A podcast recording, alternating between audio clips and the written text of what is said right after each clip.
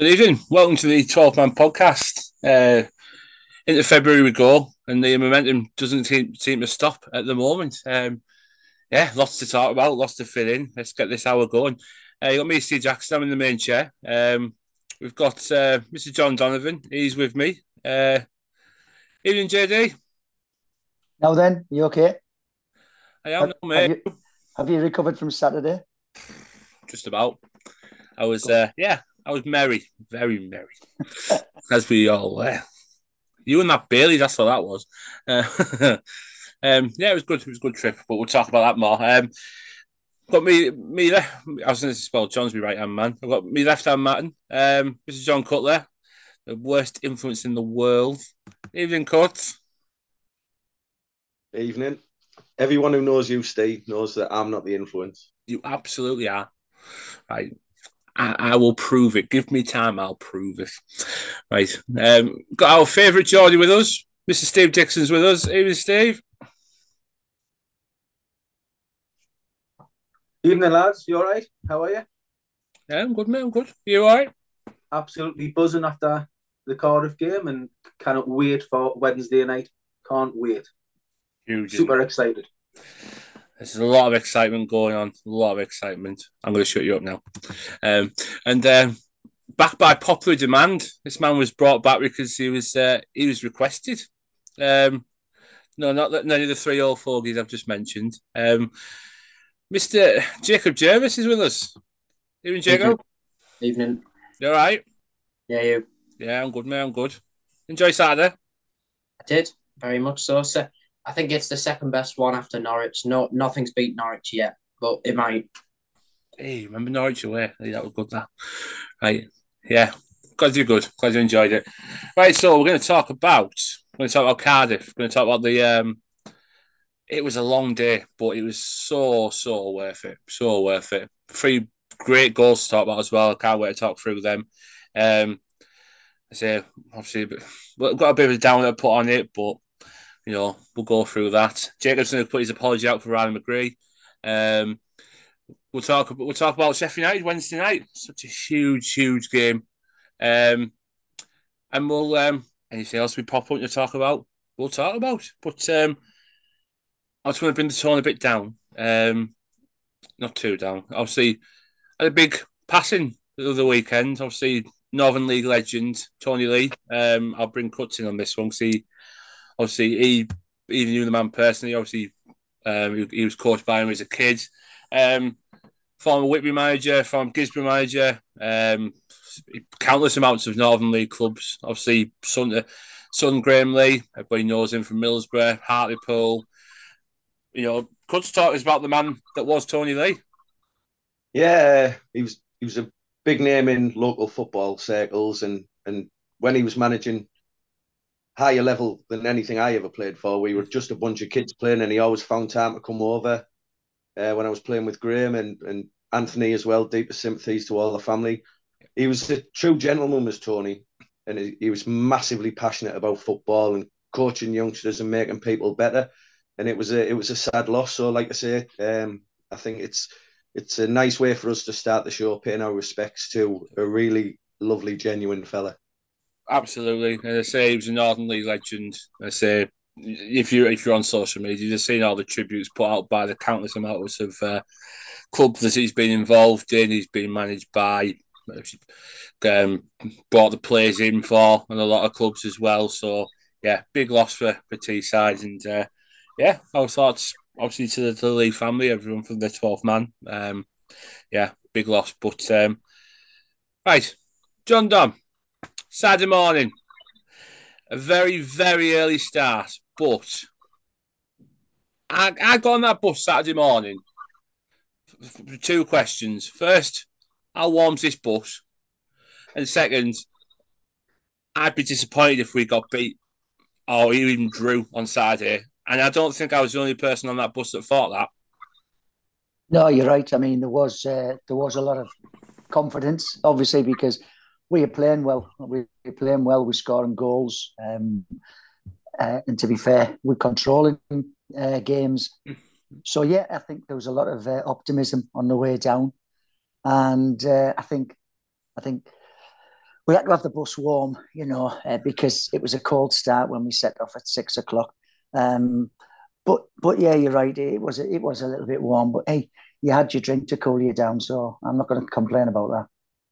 Yes, we had we had we had one or two refreshments. I will say that um, to to cool us down. It was um, yeah, it was it was it was really warm, really warm. But um, no, it was a good it was a good journey down. It was really quick as well. I thought it flew by when we got down there. Obviously, I was I was sat with uh, with cuts on the way down. Um, obviously enjoying many drink on the way down, having a good chat about all things Boro and everything that goes with it. But um, you were exactly with me, weren't you? You know, you were you were saying as well how com- the confidence and how good it was that you know we've we've gone to games in the past and we thought well, we'll do well to get a draw here or you know this could be a banana skin this. But we all got on that bus and thought we should give these a good identity yeah um it, it it's the championship in it then we all know eh, as well as anyone that any team in that league can beat any other on its day but even the top two, I know they're, they're way ahead of us, but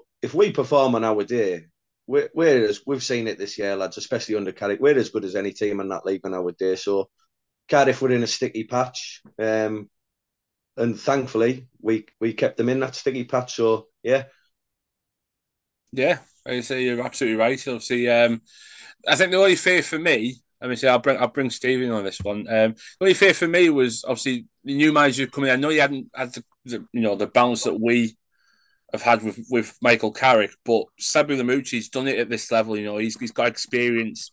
I think Cardiff were counting on that a little bit because you know the quality's not there that it once had in you know past years. But it what were your feelings before the game? Obviously, before we um before we, we you know the teams came out two o'clock.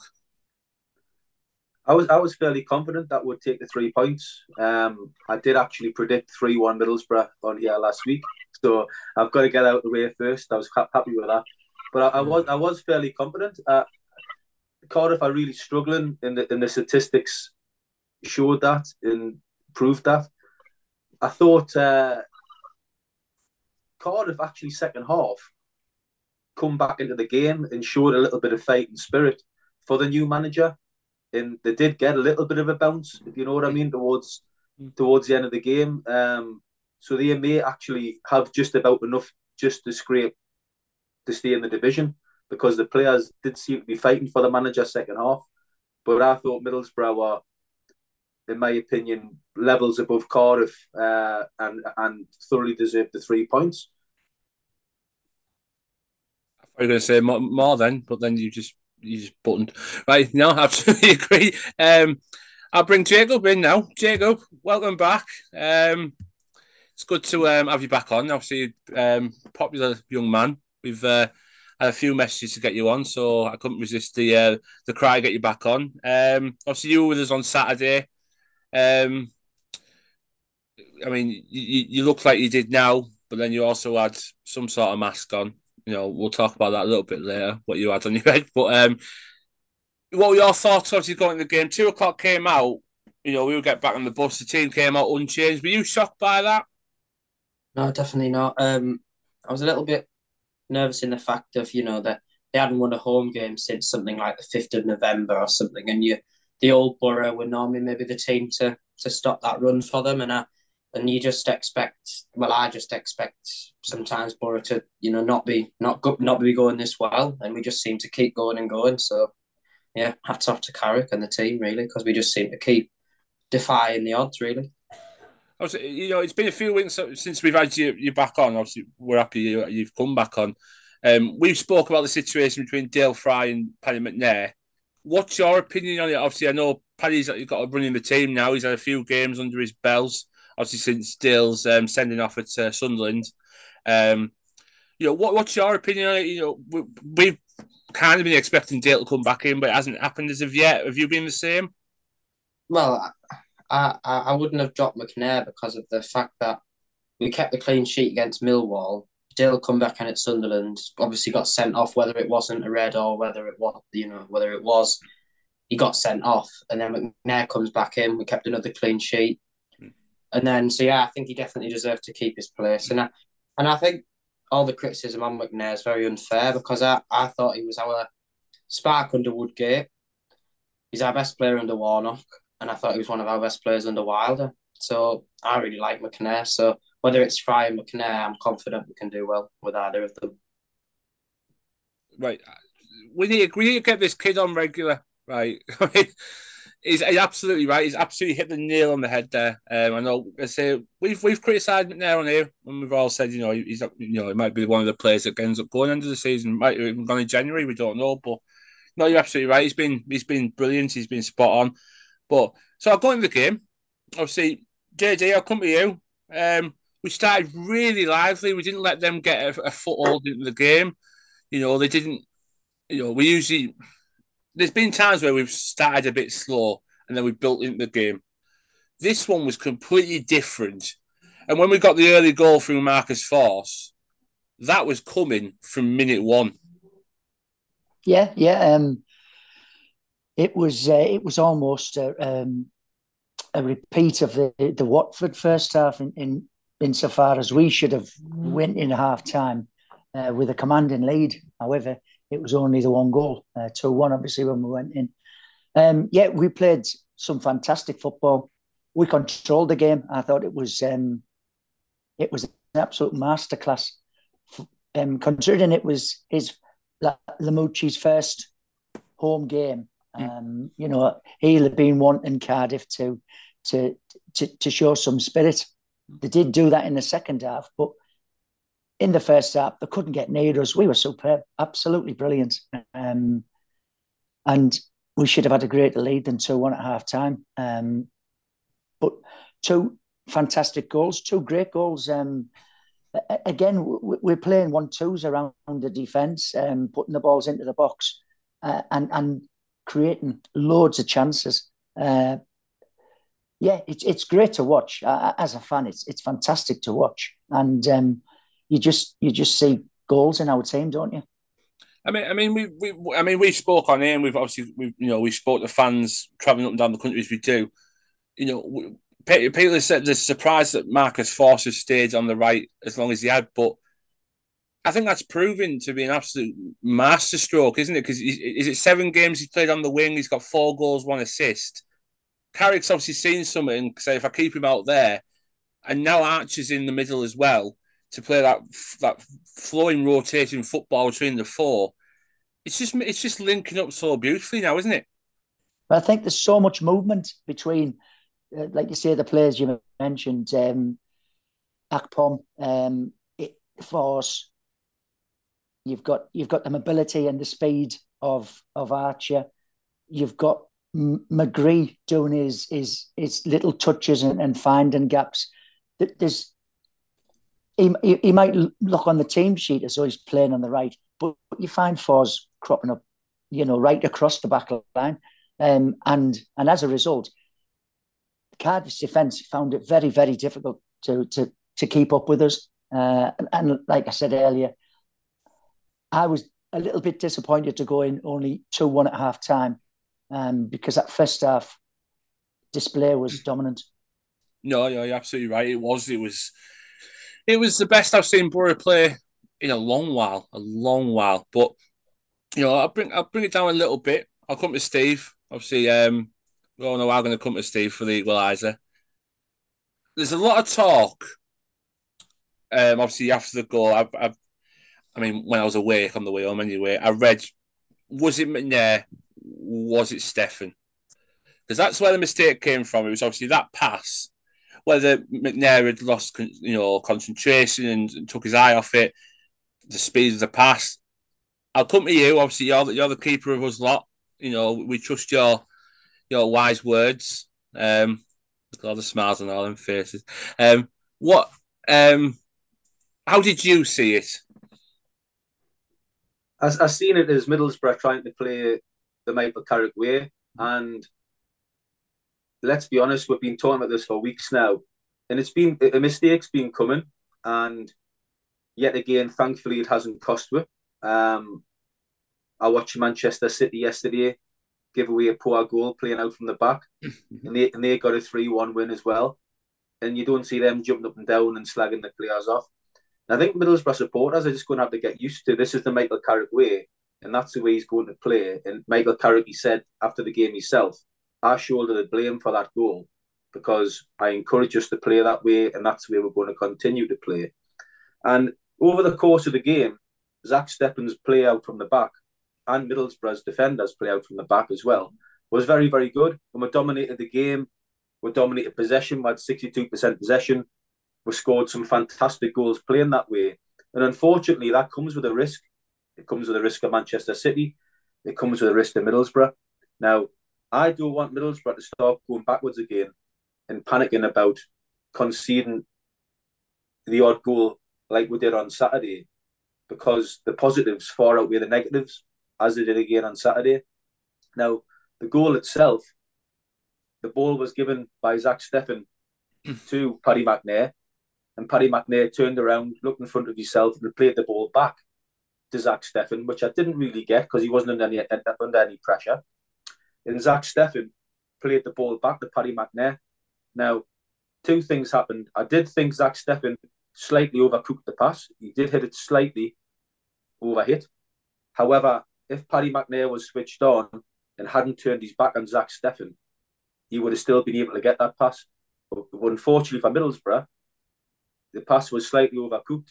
And as he passed it, Zach uh, Paddy McNair had switched off. You can see it on the on the on the on the TV. He'd switched off and turned away. He wasn't expecting that pass. Now, did Zach Steffen shout to him to tell him? I don't know. We'll never know. That'll be discussed in the dressing room. So for me, there was a slight miscommunication by the pair of them. It was a bit of a, you know, just one of those things. Unfortunately, we got punished to the maximum. Um, my, my, my only fear for Middlesbrough going forward into Wednesday is if you look at the, the Michael Carrick game since he's been in charge playing this way, most games we haven't had much to worry about.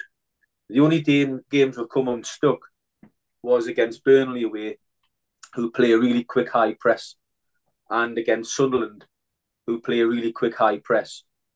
We're now going into the game against Sheffield United, who definitely play a really quick high press, and it's which which what what's Michael Carrick going to do? Is he just going to go? Will continue, which I, I think he probably will, hmm. but I'd like to think he would continue with a little air of caution, because to me the two big atmospheres of Burnley and the big atmosphere at Sunderland with a high press, it seemed to affect a little bit at the back, and we seem to be a little bit panicky in them games. In Sheffield United, as you know, is going to be a bear pit on Wednesday night with a big crowd, and they will know of watching Middlesbrough's highlights against Cardiff how how Cardiff scored against me. So I am a little bit, I wouldn't say worried, but I think Middlesbrough need to be wary of playing that way, overplaying that way against Sheffield United, shall I say? And I thought it was telling in the second half against Cardiff when it seemed to be strange substitutions that Michael Carrick made. Um, but with hindsight, I think it was almost like let's go to a back five, let, let let's consolidate this result. Let's get Isaiah Jones on, Dael Fry, go to back five and consolidate this, which was nice to see that we had a plan B because that hasn't happened in the Carrick so far. He is prepared to do a plan B. And I just wonder, moving into the into the Sheffield United game, if what we're mentioning earlier, I would wonder if maybe Dael Fry will come back into the lineup against Sheffield United for his his aerial ability, his presence, his physical ability over Paddy McNair. And um, I think that might be a good move. Not that Paddy McNair has done anything wrong. I just think it's horses for courses.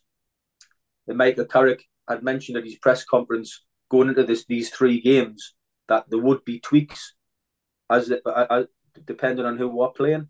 And I just wonder if one of those tweaks might be Dael Fry comes in for the Sheffield United game to give a little bit more uh, physical presence on set pieces. I'll, I'll bring Cuts in on this one because he's a big, massive, obviously believer of um, if if if it's not broken, don't change it. Um, go on, Cuts. I'll, I'll leave the floor to you. Obviously, you know you, you were the first one of us to say keep McNair in. You know, you know if he doesn't make a mistake, don't boot him. What's your thoughts on what Steve just said there? What kind of a message does it send out the rest of the squad if Paddy McNair's dropped on Wednesday. For me, you don't do it. It wouldn't matter who it was in the squad. I don't I, like I said before. It doesn't matter if, it, if it's our best player or it's been our best player in the past. It's all on current form. Paddy's doing well for me. You don't change it.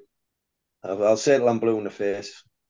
What what what if the manager has already spoke to the players running into these games and said the squad's going to have a everybody in the squad's going to have a an important part to play in these next three games, and it already been sort of spoken about that, you know, against Sheffield United to Paddy McNair that the reason that he could bring Dael Fry in is for his physicality because they play a different way to Cardiff. Against Cardiff, he might have wanted more of a bold player to get the, the game quickened up against the Cardiff team that were going to sit back, which they did, and tried to, because they were terrified of Cameron Archer on, on Saturday. And the only time they pushed up, Cameron Archer got in behind them and killed them and scored. Sheffield United won't play that way. They're going to be on you and hassling you. And if if if, if, if there has been a criticism of uh, Paddy McNair over the past few games, it's been his probably relationship with the goalkeeper. There's been a few pass backs to Zach Steffen across the face of his own goal home to Watford a couple of times, and as, as I say again on Saturday against Cardiff. So I just wonder maybe he's, you know, as a manager, you've got to you've got to pick what you think is your best side for the opposition you're playing. Now that's not particularly dropping dropping, in my opinion, Paddy McNair. You're just saying for this particular game, I prefer. It's like if you've got two strikers, you might prefer a centre forward that's aerial, aerially better to a player that's quick. You're not dropping the other centre forward. You're just saying you might be better suited against this opposition because of your height. So I think it's you know it, don't get us wrong. If if Paddy McNair runs out against Sheffield United, I'm more than happy. I just personally think looking at the opposition and the way they play, Middlesbrough might benefit more by having a Dael Fry in the side. So a little question then. Obviously, Sheffield United are very aggressive, like you say, the high pressing team.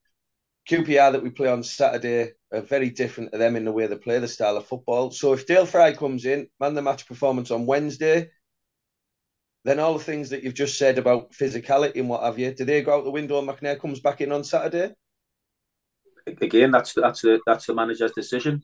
If he thinks if he thinks that McNair is better suited to the QPR game, and it's explained to the players properly what he's doing and why he's chopping and changing, I don't have a problem with that as a supporter. I think it's clever management.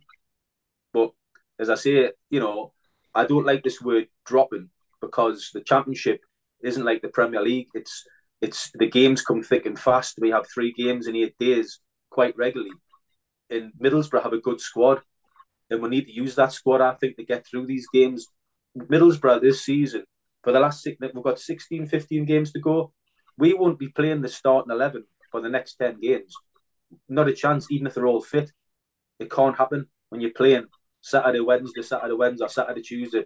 You can't do that. You've got to make use of the squad and Middlesbrough have an advantage, I think, on most mm. teams in the division by probably being able to change like for like in seven or eight positions in the starting 11 and not really weaken ourselves. So I think that squad, and, and Carrick, to be fair, if you listen to him, he's constantly saying that this mm. squad is really important and he's mentioning players constantly in these press conferences that aren't playing, saying they're going to have an important role to play towards the end of the season.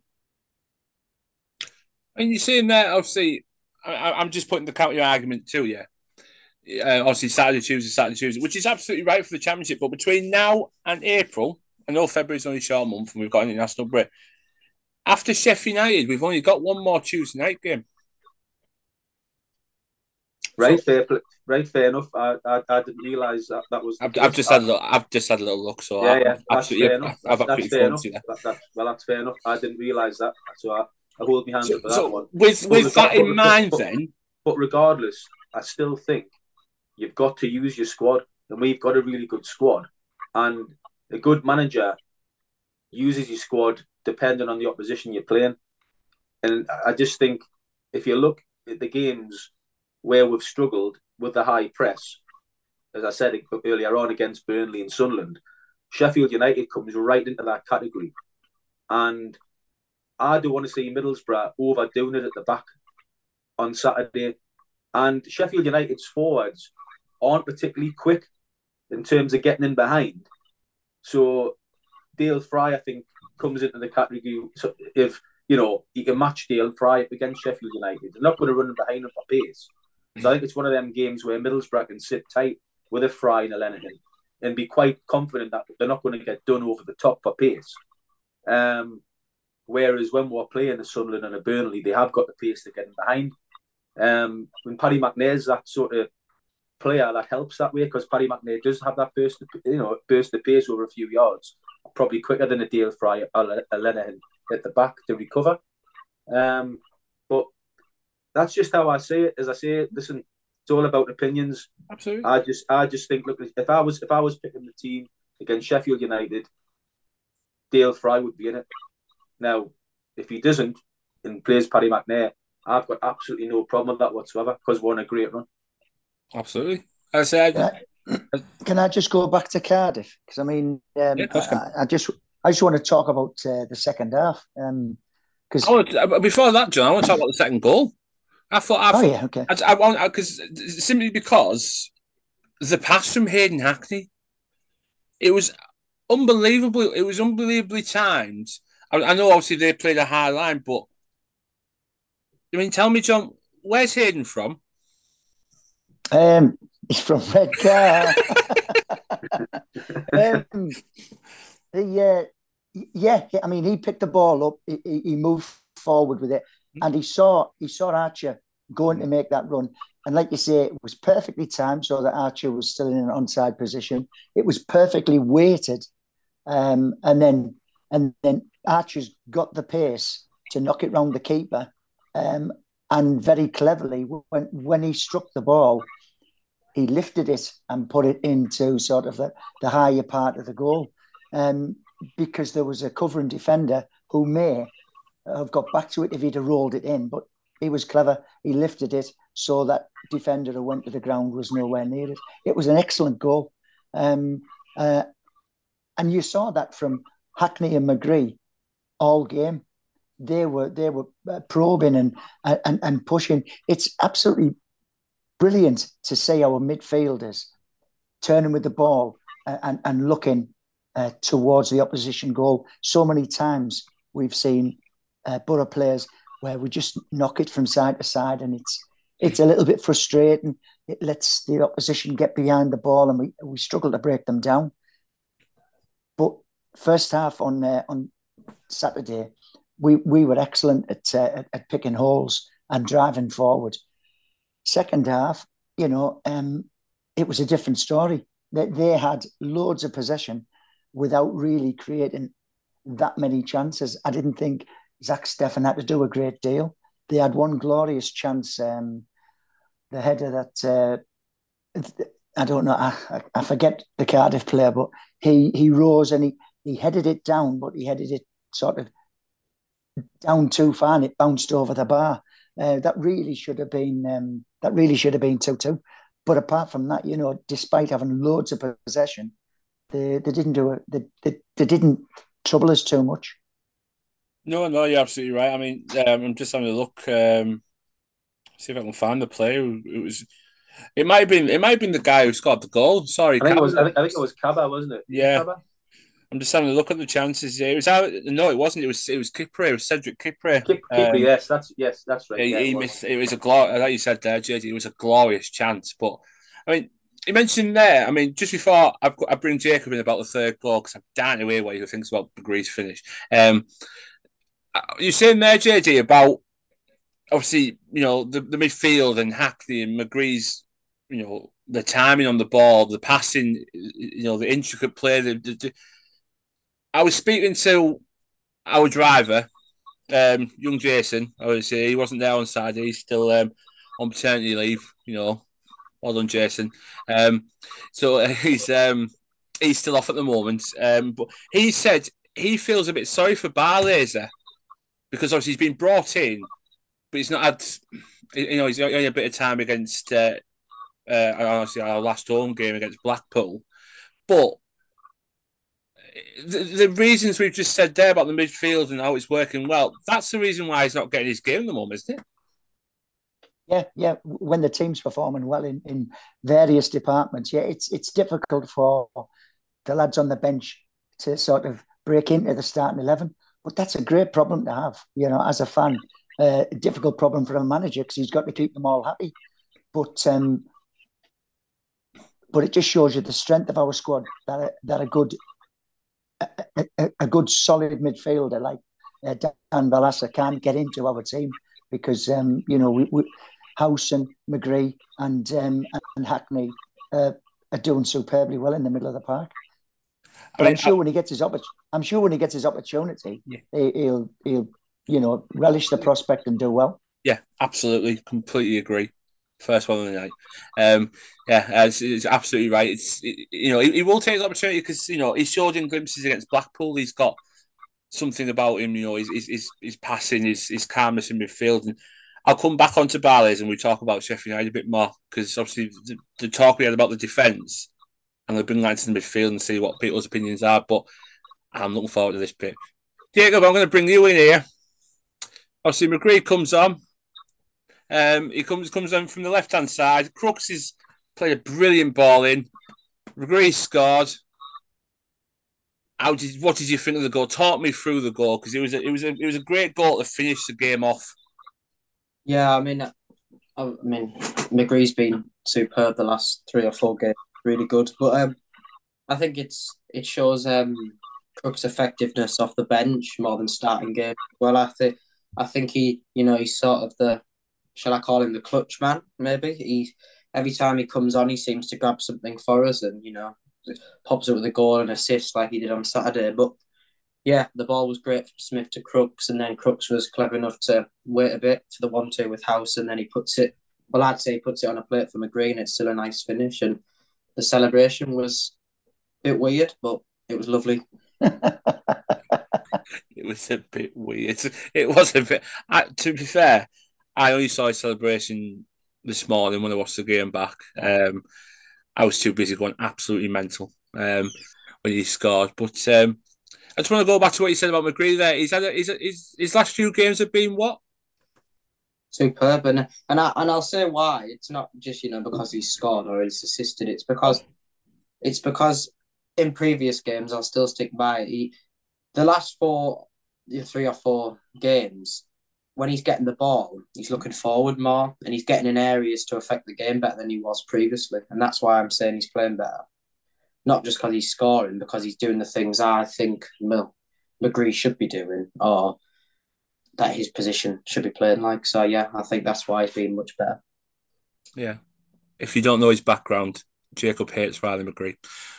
But um, but um, no, it was absolutely you're absolutely right. His, his finish was brilliant. I say I'll take I'll yeah, celebration was weird, but um, that was a cracking finish. It was a it was a well deserved finish, and um, Cut, I'll bring you in. Obviously, um, you absolutely piled on me when we we scored the third to, uh, finish the game off, but it was totally deserved. It was if we'd have walked away two one, yes, we'd have been happy with the win, but we still would have thought that we should have loads more there, and a, a third was justified, wasn't it? Yeah, I mean, I just I know celebrations don't mean anything, but I love to see players go mental like that. Me, we were mm. doing it in the crowd, and and, and I think it's great. All the players are getting together, and, and there's massive team spirit. But that that ball from Crooksy was fantastic. I mean, I think Boro tweeted a video this morning, and it was from him getting on the pitch to delivering that ball. You'd be lucky if there was 50 seconds. It was a, it was a great ball in, and and to be fair to Riley, he finished he finished the he finished it really well. But just quickly before you mention that, I want to mention Archer's part in the first goal as well. Although he's come in to get behind defenders, which he did really well for the second, that little ball he did for Forss for the first goal was fantastic. By the way, it was it was it was it was a lovely little intricate little touch to Forss. Who, I mean, we were right behind it in that corner where we all were uh, in the away end. It, that ball rifles into the the top end of the, the goal. It was a great finish, and um, I mean, and you mentioned obviously I'll stay with you. Because it's a third goal as well. Obviously, we've been talking about the midfield. I think, I mean, it was at I can't remember who it was. It was House or Hackney played the one two with Crooks another well timed pass that put Crooks in on the right hand side to, to whip the ball into a to a free Riley McGree at the back post. Yeah, I mean, I was gonna, I was when you come on to man the match later. Um, I think mine will be completely different to all of yours, but but for me, we talk about McGree and we talk about creativity, Hackney in midfield. They've been brilliant, but without Johnny Howson, they can't do any of that. His industry, his professionalism, he, he's a real good role model for the rest of that squad, and he's a massive part of our team. I, I love him a bit, me, Howson. I think he's great. Is that your man of the match then? Well, we'll come to that later. I mean, we're just about there now. I mean, um, I'll start with you then, Steve. Obviously, you know, big three points, big three goals, put us comfortably in third in the league now. It's not a case of, well, we're only there because, you know, teams haven't still got games in hand and teams have still got this and that and the other. We're there on merit now. It's, it's you know, it's deserved. You know, who was your man of the match on Saturday? Absolutely, Steve. We deserve to be there. Absolutely superb run we're on. The football we're playing, and the only disappointing thing is, is is is the gap to Sheffield United because you know we really are hunting them down and have been for a long while now. Um, Saturday it was another one of those performances where you could probably get four or five different man of the matches because it was a really good display. From from, from my point of view, I thought Marcus Forss was outstanding and I was really surprised when he when he got, when he got taken off, and I thought we lost a little bit from the performance when he got taken off, not just because of his goal, but his his quality and his work rate, his pace. I thought I thought Forss was outstanding. Uh, Hayden Hackney again put in another classy performance in the midfield. Absolutely ran the midfield, uh, and the, the man of the match for me would, would be Riley McGree. Um, yeah, again, he was the best player on the pitch, and I'm not just saying it because Jacob's on. He was, he was, the, he was, the, he was the best player on the pitch again.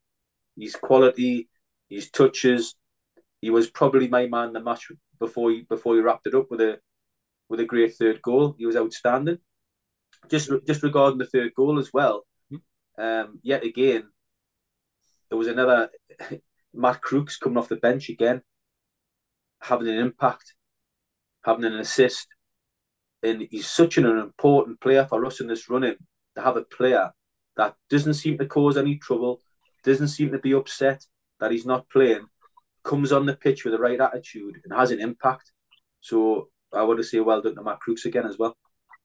Absolutely, no, you're you're absolutely right. It was um, it was for impact subs to go, yeah, within a minute he was yeah involved and um, yeah, fantastic ball across the goal to uh, to to uh, our Aussie. Um, yeah, I love Riley McGree, man, I really do. Um, but um, that's not because Jacob's on either. Um, Jacob, I will come to you though. Who was your man of the match on Saturday? Uh, I think I'll give it to Marcus Forss. He, he just seemed lively all the time, and obviously scores again. And yeah, like Steve said, I think when we brought Jones on again, no, I don't want to come on and slate Jones because yeah, he's lost his confidence and it's the right idea to try and build it back up slowly, maybe bringing him on. And obviously, when he's been on, yeah, it hasn't really been working for him, but he will get there again, I hope. And I think he, he can with Carrick. But yeah, definitely Forss. I thought he was great. So, uh, JJ? Um, Hayden Hackney. Uh, I, I just think you know, for such a young lad, um, he, he, he's making a real impact in our midfield. Uh, you know, considering he was nowhere near the starting 11 at the start of the season, uh, introduced by um, Leo, um, and he's he's grabbed his opportunity with both hands and he's in there uh, on merit. You know, he, he's he's playing really, really well. Fantastic performance on Saturday again. But you know, th- there was others. You know, um, McGree, Forss, Lenihan, um, Howson. Yeah, it, it, it, it's good that we can sort of uh, we've we've had we've had podcasts before where um, you know we, we, it's been difficult to choose the man of the match because uh, because things haven't been so good. But now that we're on this good run under Michael Carrick and fortunes that are improved, it's just so much positivity around it. It's um, yeah, it, it's great. Long may it continue.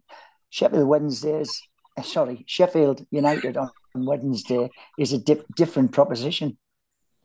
that's right. Upset them before we get there. Well done.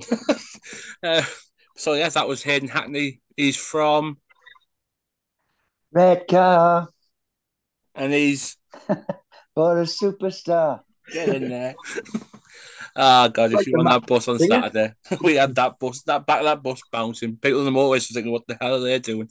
Um, come on then, Cuts, tell me why Johnny Howson's your man in the match. Like I said, like I said earlier, um, without without his industry and, and work rate, and he gets the ball, he gives it to Hackney or McGree. With, without all of that, it, it, it, does go largely unnoticed, but but not not by the lads who follow us all over the country. For me, he's fantastic, and and we've said it the last couple of weeks. It's been hard to pick a man of the match, and I think there wasn't a player in the outfield there that would have scored less than seven out of ten for me.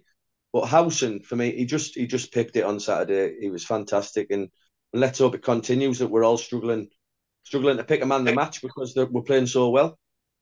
Yeah, no, you're absolutely. I mean, like I say Craig Johns, who was one, uh, was kind of you know gave his time last week to come and talk to us. He, he say his article in the Gazette after the game.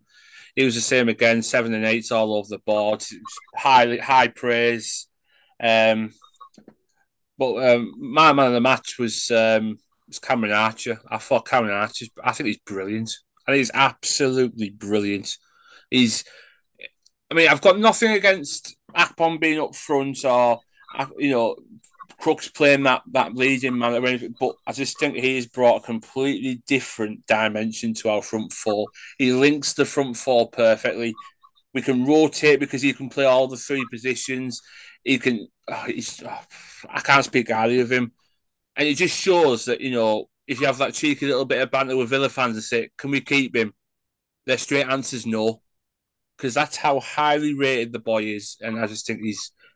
I say we we all we all said on the he was going to be a great signing, and he's just he's proven it, isn't he? He's he's been fantastic, and to get his first goal as well, um, yeah, well taken. As soon as he got around the keeper, there was no doubts in my mind. I knew where that was going. We all did. It was going back to the net. So yeah, man of man of match, Cameron Archer. Um, right, so that was Cardiff. Before I go to Sheffield United, JD, I'm going to bring you back in. Go off your phone. Um, Um, I'm going to bring you back in because um, before the date of the QPR game, obviously, which is um, the Saturday coming, which is the game after Sheffield United, our boys are doing a hell of a a charity challenge. Talk me through it. Yeah, yeah, um, yeah. Some lads are walking from uh, the Riverside Stadium, setting off early hours. Well, well, setting off probably when you're coming out the flares. Uh, John John Cutler. Um, so setting off uh, to go to um, from from the riverside to walk to Rockcliffe Park, um, and then when they get there, to have a bit of breakfast hopefully, and then turn around and walk the opposite way back to the riverside, and hopefully make it for uh, the three o'clock kickoff. Uh, no, I think there's uh, maybe four lads who were doing it uh, the, the full full journey, you know, um, Riverside to Rockcliffe, Rockcliffe to Riverside. I'm doing half of that. I'm just doing from Rockcliffe to the Riverside, as is a couple of others. So, you know, I, that's all I can manage. I'll be totally honest with you. I couldn't do both legs in one day. Um, but yeah, um, it was Danny Chapman, um, one of the lads who sits with us in the North Stand. It's his idea, his his baby, so to speak uh, and he's raising money for the Michael Carrick Foundation, um, which, if you don't know what that is, easy look it up. Does a lot of great work um, for youngsters in sport, um, and there's a JustGiving page that Danny set up to try and raise money for the foundation. Uh, so, if you want to donate, uh, that would be wonderful to take us to the total that Danny's set. Um, and everybody that does donate gets gets the names put into a hat, and one name will be chosen to win a signed Michael Carrick print that uh, Graham Bandita uh, has done. It's fantastic. Um, so yeah, we're doing that uh, on Saturday. So hopefully the weather's not too bad. It's February. You never know what you'll get. It's been mild at the moment, but yeah, you can get hail, you can get snow, you can get ice. So I just pray that it's okay. Um, and I also pray that we make it in time for kickoff because I'd be gutted if I missed kickoff. I say uh, pat off to anybody, any, any everyone is, is, is doing it. I say we'll bang the link up um, to donate. I've seen a few people donate anonymous. Please, please. I mean, I fully get that you don't. You know, some people are a bit shy about leaving the name about how much to donate. Honestly, if you give ten p, that's absolutely amazing. You know, times are hard at the moment, so any penny given is is fantastic. So please do leave your name Um, because like like JD just said there, you you know you've put yourself straight away in a chance of winning a fantastic piece of artwork that um, that Bandy's put together.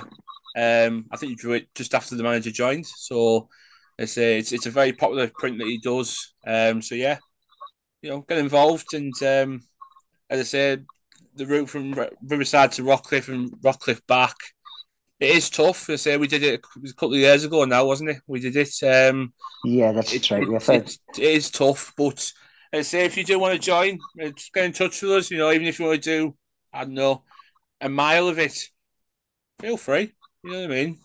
Yeah. Get, get in touch with the lads. We'll, we'll yeah, we, we, we'll keep it updated on social media. If you want to meet us at, I don't know, Ropner Park as we go through Stockton or, or um, Newport Bridge and walk the last couple of miles, and that's fine. Yeah, yeah. Um, Absolutely. We'll tell you our progress, and you can always come and just have a chat, join in, be exactly. a bit of fun. Absolutely, and um, yeah, we'll put all the details out for you, how to donate and how to get involved, etc. So, yeah, keep tuned. Right, last fifteen minutes. Let's get stuck into Sheffield United. Um, I stay with you, JD. You know, we do like our, our big match previews. This, this feels huge. This one, you know, I know that I know they're ten points ahead, and I know they've got a game in hand. But you would have been you, you have heard the conversation we all had on the way home Saturday. We've all said we win Wednesday, it's game on. And I think Sheffield United will feel it a little bit. Is that how you're feeling, or do you still think that gap's a bit too far to bridge just yet? Uh, no, no, I don't. I mean, um, obviously, we if we win Wednesday, um, gaps down to seven with their game in hand, which they might not win. Um, but obviously, if we don't win, um, then the gap's either ten if, if it's a draw or it's thirteen, which at that point it does look um, it does look very difficult to uh, to claw back that number of points in the number of games we have remaining. So if we want to have if we want to have a chance at top two, we've got to win Wednesday. If we still want to hang on to a slim hope of catching them, a draw is okay. Get beat, and I think we just concentrate on consolidating our, our position in the top six. Um, finish third or fourth, so we get a, a an away leg first in the playoffs. Um, and it's going to be very, very tough. We, we, we saw what they we know how they play. We saw what they'd done to us last year. They just bulldozed us and, and ran us ragged um, 4 1 down their place. We got a consolation goal from Balogun. Um, but, you know, they just absolutely destroyed us uh, last season. And, and they can do because, like Steve said earlier, they're a very hard working team. They press high, they put you under pressure.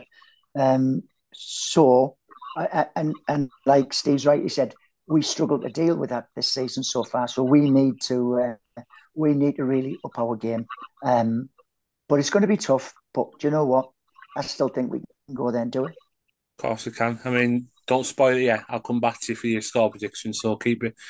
And uh, I'm going to come to you, Steve, because obviously you, you, you spoke very well about obviously the defender situation. Now you you bring Dael Fry back in obviously for this game simply because of the parameters and the you know the way that Sheffield United play and you know how they're not going to run in behind us. You know, pace is not going to be such an issue. Obviously, I know Billy Sharp's not the quickest player, etc.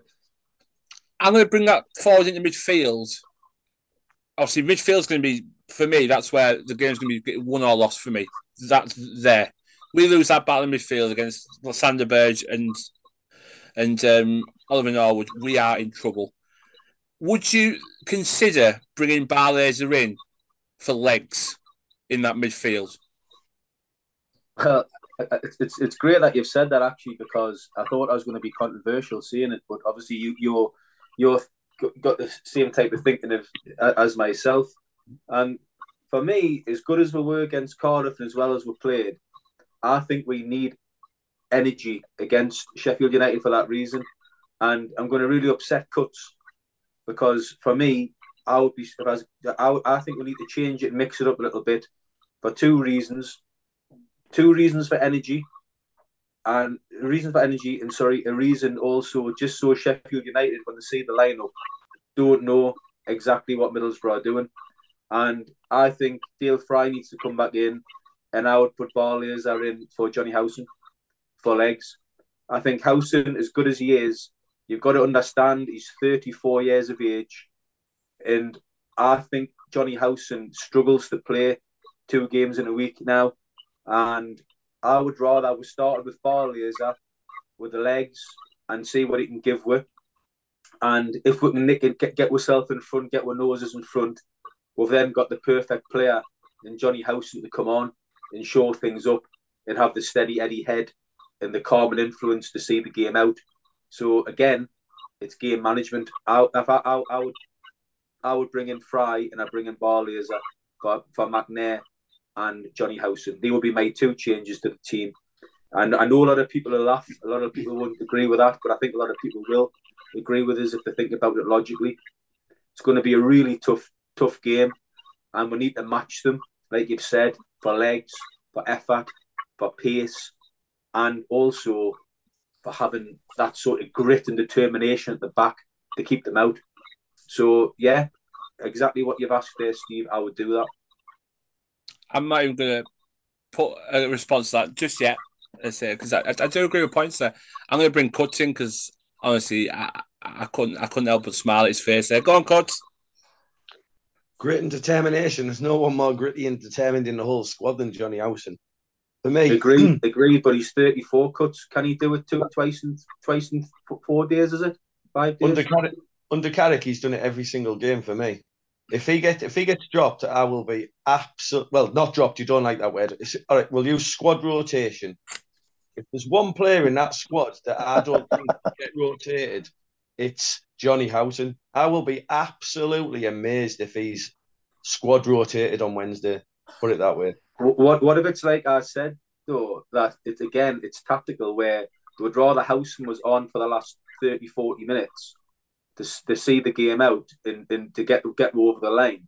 And he wants to start Barlaser for the legs and for his creativity and obviously his his expertise on set pieces and corners to try and get Middlesbrough in front first and have something to hang on to. What if it's that? What do you disagree with that? That's all. Uh, to, with the greatest respect, that's all hypothetical. Like uh, I understand where you're coming from. Everyone's entitled to their opinion, but like I say, for for me, he, I haven't seen Howson look leggy under Carrick at all. Not even the last 10 minutes. He's, he's up and down the pitch. He's dogging midfielders. If you want to get close to midfielders, there's no one better equipped in our squad than Howson, for me. I, I don't know what the rest of the lads think. Uh, I would be amazed if Howson doesn't play on Wednesday. What did you say? He's dogging. What's he say? What's he start dogging? That's that's why he's so knackered then. that's one of the old phrases for getting close. I, I, got what you meant, but then I just watched John Johnson. Yeah, yeah, let's hope the Gazette don't pick up on this, eh? I, have done well to keep my Q's and T's to myself, when we're talking about dogging. I mean, you know what I mean? No, no, you're absolutely right. Um, so, so I mean, I'm just getting a feel here. You wouldn't drop Johnny Howson then? I wouldn't drop any of the players that start on Saturday. Just to be clear, I'm not dropping them. I'm I'm using him tactically to come on later in the game for his expertise to see the game out. I wouldn't rotate. Any, put, I wouldn't rotate way, any of the players. Put it this way: if, if Johnny Howson starts the game on Wednesday night, you won't finish the game because Johnny that Howson sounds like a threat. You, won't. You won't. you won't finish the game. It'll either be one of two things: you'll start Howson and bring Barlaser on, or you'll start Barlaser and bring Howson on. That's all I'm saying. No, no, I'm I'm glad you're saying it because if you didn't, we'd all be sat here in silence. So no, no, no, it's a good, it's a good little um, subject. That's I just thought when you mentioned the defence, I thought I've got to mention midfield here. Then if we're going to talk about legs, I thought it's. it's I'm, I'm glad you two, um, yeah, as your little um, Um, I know we're trying, we're, yeah. we're trying to keep it short on time. What about you? What about you, Jacob and and um, and John? Would any of you start Barlaser ahead of Howson on Wednesday in what no. is easily no. our biggest game of the season so far? I wouldn't be. Uh, the only the only thing I consider is um, like Steve Steve Jackson said was about the midfielder. They obviously played 3-5-2, 5-3-2, depending on uh, time of game, uh, who they're playing kind of way. So if you look at Berge, Norwood, McAtee, who have been playing recently, I'd the only thing I, I wouldn't change any players. The only thing I'd do is maybe go to the double pivot and put the back put uh, the back four of maybe Howson, Hackney, have McGree in front of them, and I'd have Archer and Forss just off Akpom. That's the only way I'd change it, and maybe go a little bit more narrow and try and play through them. That's the only way I'd change it. I definitely wouldn't be making any uh, player changes. There you go, John. I can I can see the argument for Barlaser if I'm honest, because um, mm. um, I, I, do I do think um, the game will be frenetic from the start.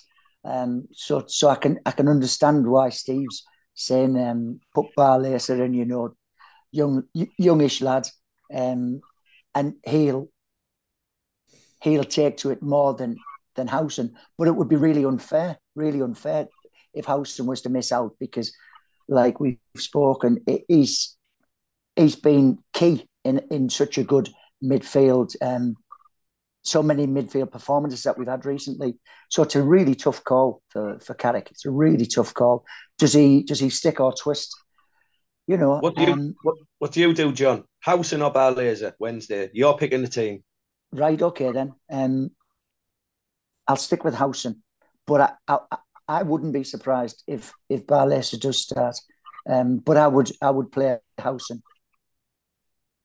Steve. Yeah, I'm going to go with that. I, I would bring Barlaser on. I'm, I'm, I absolutely would because you're going to need legs in that midfield for nine minutes. They are.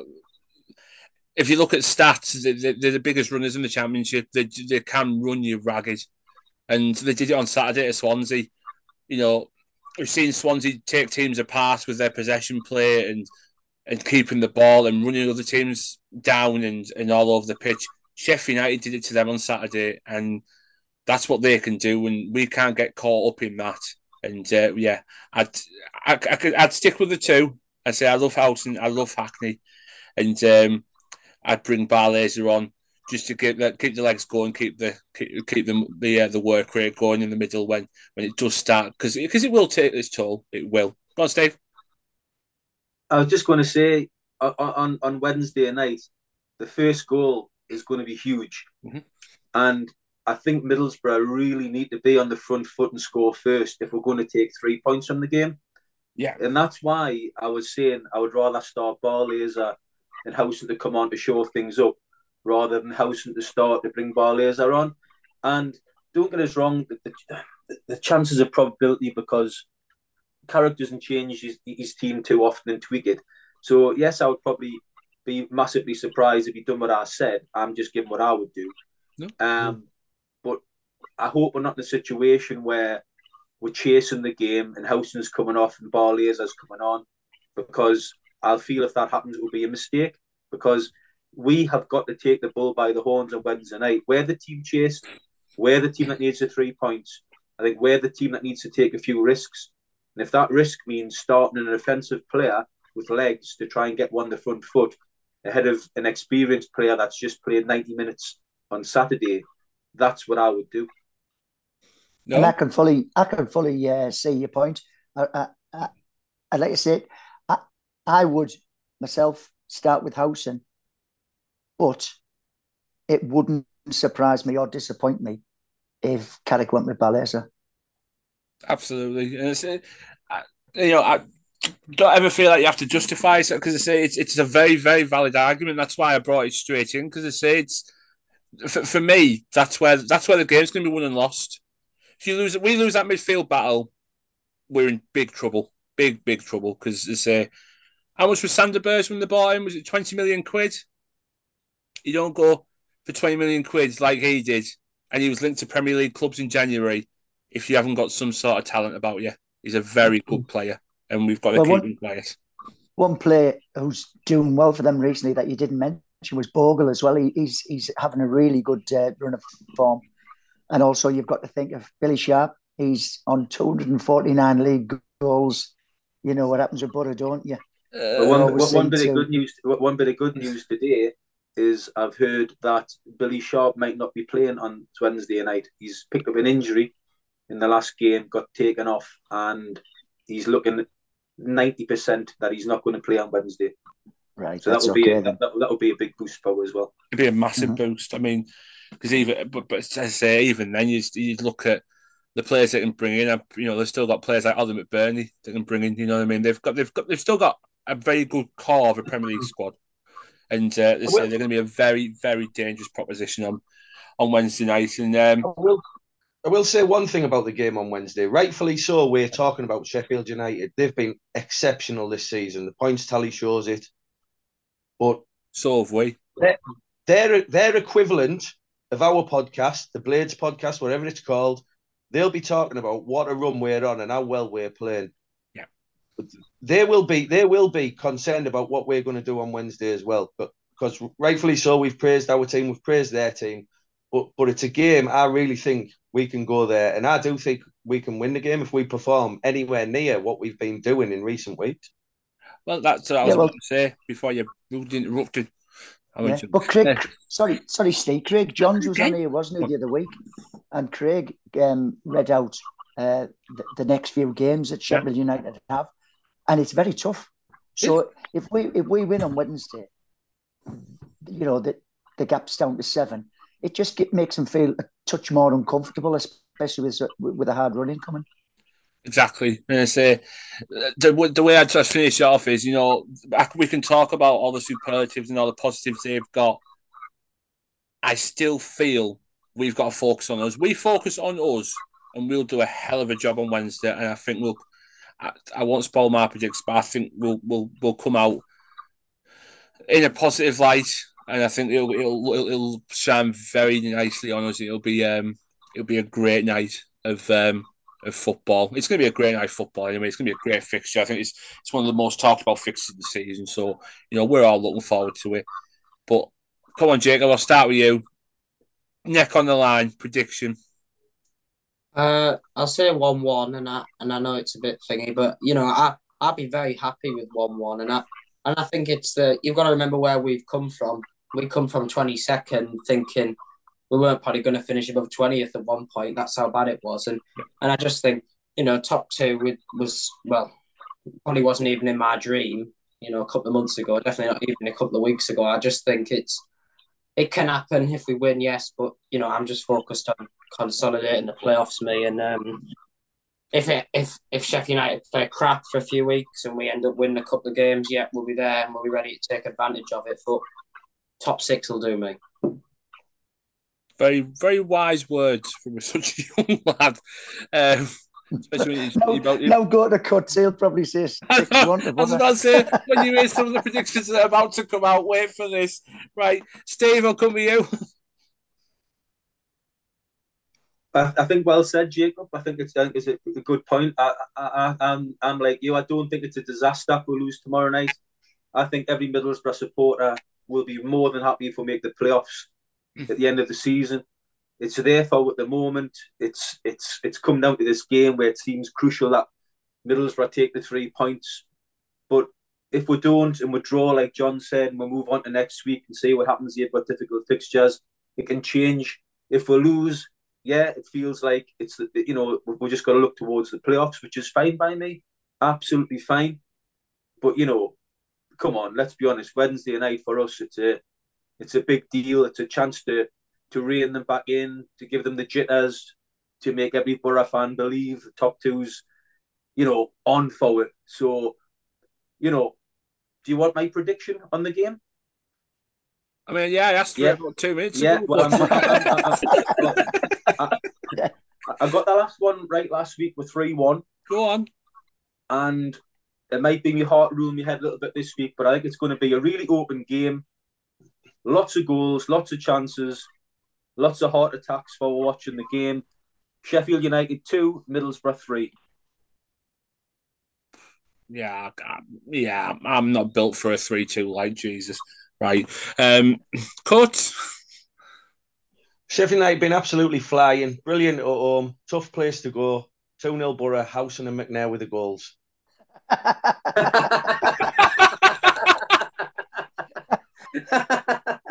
oh, brilliant!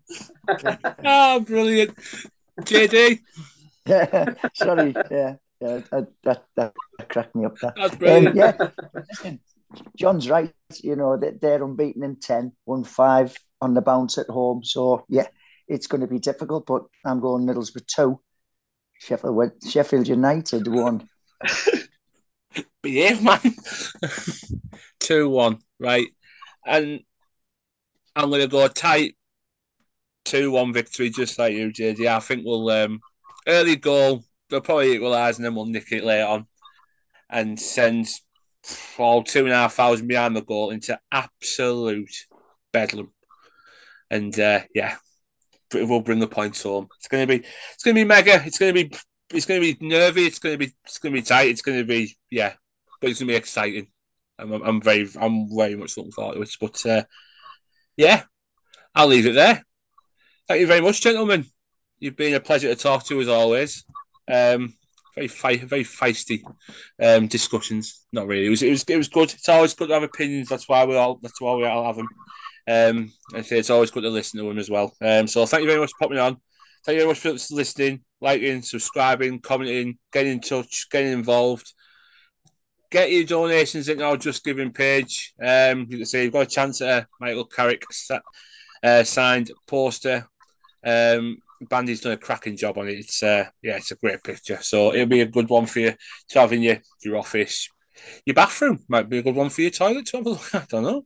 Some people do that, don't they? So um, yeah, get get get involved and um, yeah, hopefully we'll chat next week, and we'll be a, a little bit close to that top two. Arrivederci, up the Boro. Up the Boro. Up Up the the Boro. boys. See you later.